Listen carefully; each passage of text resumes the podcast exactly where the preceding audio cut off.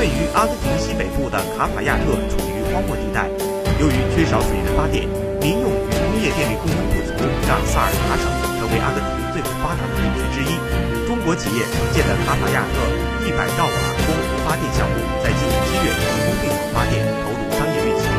成为阿根廷迄今为止投入使用规模最大的光伏发电项目。预计每年为阿根廷电网注入大约二点四亿千瓦时的清洁能源。项目主体由大约二十九万块蓝色太阳能电池板组成，宛如蓝色铠甲。项目利用卡法亚特独特的自然环境，解决充电难题，当地居民经济支柱产业，